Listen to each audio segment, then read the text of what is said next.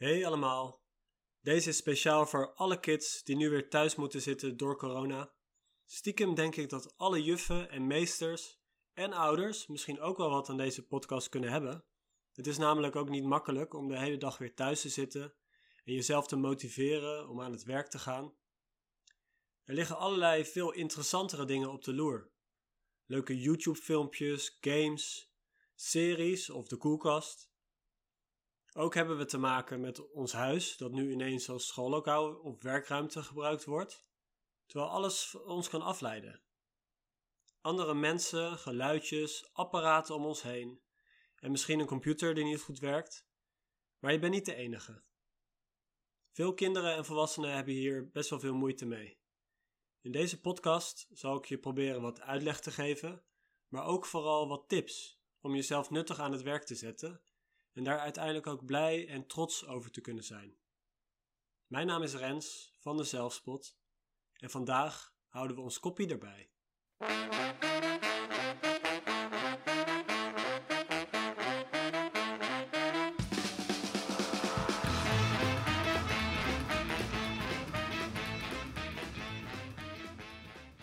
Motivatie dus.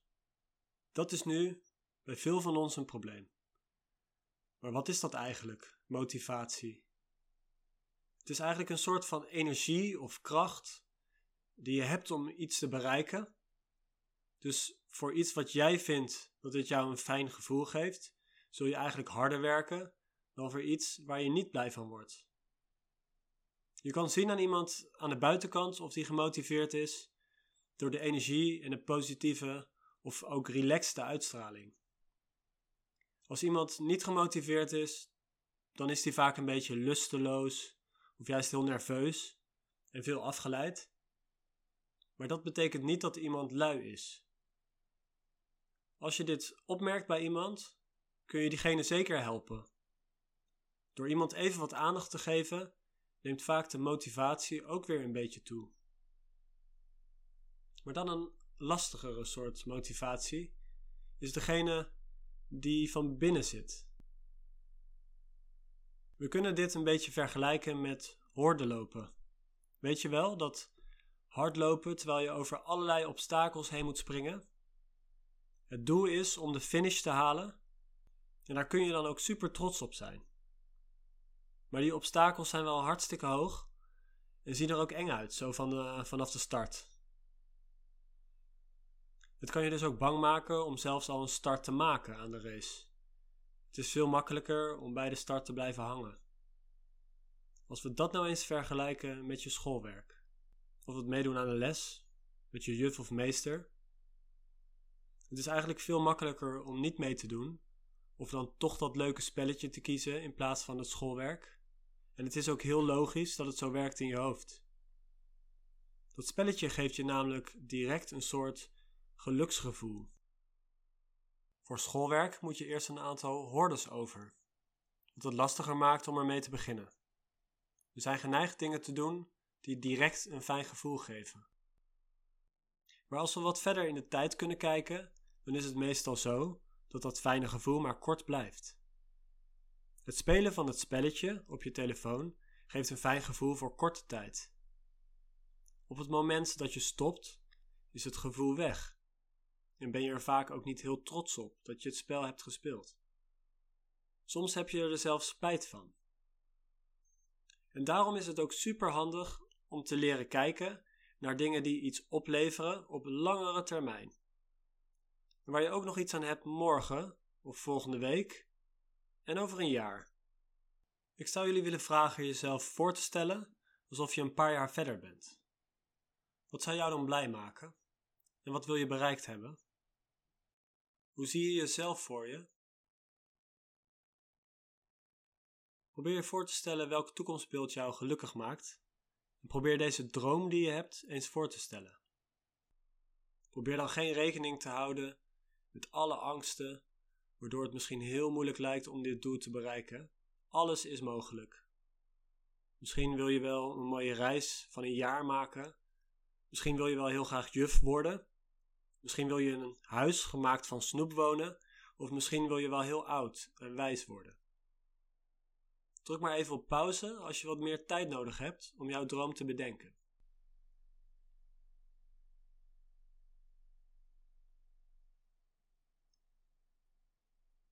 Weet je nog dat we gingen horden lopen? Nou, aan de finishlijn daar ligt jouw droom. Daar wil je uiteindelijk heen. Dat gaat niet direct. Het eerste wat we daarvoor zouden moeten doen is starten. Klaar voor de start? Af. Oké, om jouw doel te bereiken hebben we waarschijnlijk wel school nodig. Of kun je het in ieder geval goed gebruiken? Naast rekenen, taal en dingen over de wereld en zo, leer je eigenlijk ook gewoon hoe je gezond en vrolijk in de wereld kunt staan. Je leert samenwerken met anderen, praten, discussiëren, zeggen als je iets niet leuk vindt. En je leert ook hoe je je aan afspraken kunt houden, wat waarschijnlijk af en toe wel nodig is om uiteindelijk de finish te halen. En je leert met moeilijke momenten om te gaan wanneer je bijvoorbeeld verdrietig bent of boos. En dat leer je niet als je niet begint met rennen, als je in je bed blijft liggen of alleen maar YouTube-filmpjes kijkt. Een school wordt minder vervelend als je weet waar je het uiteindelijk voor doet. Oké, dan nu eerst wat praktische tips. Wist je dat je je beter kunt concentreren voor je schoolwerk en dat het ook leuker wordt als je zorgt voor een goede omgeving? En dat betekent dat je het beste gewoon uh, op een normale tijd kunt opstaan. Even bewegen in de ochtend zorgt voor allerlei stofjes in jouw lichaam. En daardoor ben je ook vrolijker aan het begin van de dag en kun je je beter concentreren. Je kunt dus bijvoorbeeld even op je bed springen, dansen of een wandeling maken buiten. Een ontbijt is ook goed voor je. En je kunt jezelf het beste even opfrissen in de ochtend uh, onder de kraan of in de douche. En durf jij het om een koude douche te nemen, dan sta je gelijk helemaal aan. Trek comfortabele kleren aan, en dan bedoel ik niet je pyjama, alsof je elk moment weer terug je bed in gaat, maar gewoon alsof je naar school gaat. Ouders dus ook goed opletten, want dit geldt natuurlijk ook gewoon voor jullie.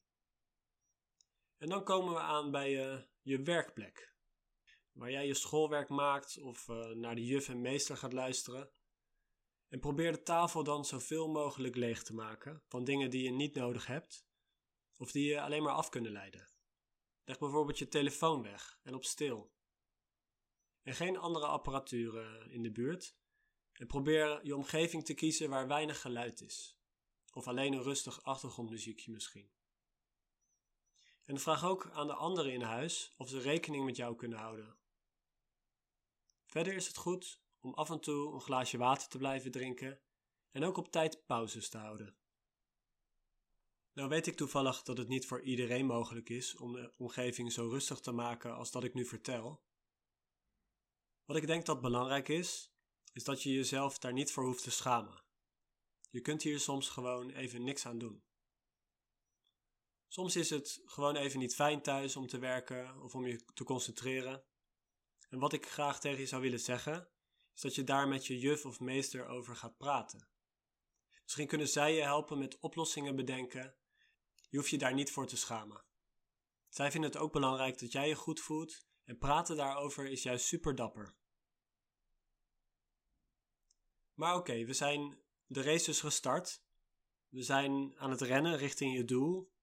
We zijn eigenlijk de eerste horde al over als jij een rustige omgeving hebt gevonden en afleiding aan de kant hebt gezet. We hoeven ook niet direct naar het einddoel toe. Dit gaat stap voor stap. Wat ik je dan ook wil leren, is dat je kleine stapjes tegelijk neemt. Als je bijvoorbeeld als droom hebt dat je uiteindelijk schrijver wil worden en een mooi boek wilt maken over dinosauriërs, dan zijn wat kleine stapjes die je kunt nemen bijvoorbeeld goed opletten bij taal en spelling, vragen stellen aan de juf over het schrijven van mooie letters, een klein verhaaltje schrijven samen met je vader of moeder over een dino, informatie opzoeken over dino's om daar meer over te leren. En door die kleine stapjes te nemen, dan wordt het einddoel minder groot en minder eng.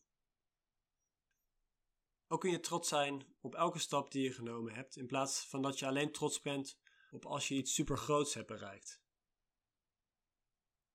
Ga nu eens zelf, of samen met je klasgenoten, je juf, je meester, of met je familie eens praten over een droom, of een mooi doel die jij graag wil bereiken in de toekomst. Zoek daarbij samen eens naar mooie kleine stapjes die je kan gaan nemen, waar je ook al heel trots op kunt zijn.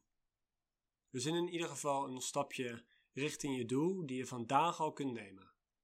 En we er nog één voor deze week en één voor de week daarna. Je droom is bijvoorbeeld dat je een sportmeester of juf wil worden. En dan is een stapje die je vandaag zou kunnen nemen, bijvoorbeeld al om een sport te gaan oefenen. Het doel van deze week zou kunnen zijn dat je goed voor je CITO-toets gaat oefenen, want je hebt natuurlijk wel school nodig om sportmeester of juf te worden. Het doel van volgende week kan dan bijvoorbeeld zijn dat je gaat oefenen met jong leren en een filmpje gaat kijken over de regels van een sport. Dan heb je al drie mooie stapjes richting de finish, die je later nog kunt uitbreiden. Waarschijnlijk kom je ook obstakels tegen waar je overheen zou moeten springen, maar dat gaat je lukken, alleen of met hulp van anderen. Je mag je doel en tussenstappen natuurlijk ook even opschrijven, zodat je het niet vergeet. Oké, zet de podcast anders maar even op pauze als je wat tijd nodig hebt om je tussenstappen te verzinnen.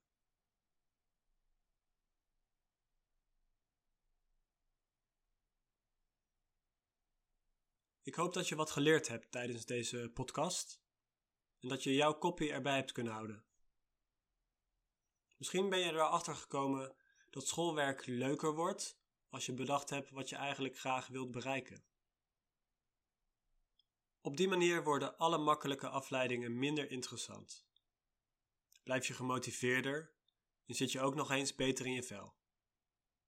Natuurlijk zijn de dingen als een spelletje spelen, snoepen of een filmpje kijken ook superleuk en helemaal ook niet zo erg. Maar misschien kun je ze bijvoorbeeld gebruiken als soort van beloning zodra je iets hebt afgemaakt. Bijvoorbeeld dat je na de les van de juf één filmpje op YouTube mag kijken. Dat je daarna huiswerk gaat maken en na het afmaken van de opdracht een snoepje pakt. Op die manier kun je een soort van schema maken om de dag goed in te delen. En kun je naast trots zijn op jezelf en op je gemaakte werk ook nog genieten van een beloning. Misschien kunnen je ouders hierover meedenken. En dit gaat dus niet over het krijgen van een cadeautje of iets groots, maar vooral over iets positiefs nadat je iets nuttigs hebt gedaan. Een complimentje of een schouderklopje kan al genoeg zijn. Dat kan je ook aan jezelf geven. Nou, ik heb nu wel genoeg gepraat en verdien ook wel een kerstkrantje als beloning.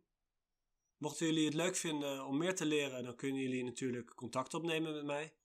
Ik ben te vinden op Instagram en Facebook op naam van De Zelfspot. En ik heb een website www.dezelfspot.nl.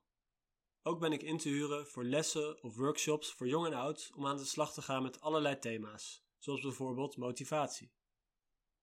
Mijn podcasts zijn te vinden op SoundCloud onder mijn eigen naam Rens Vernij. Heel veel succes de komende tijd en tot de volgende keer.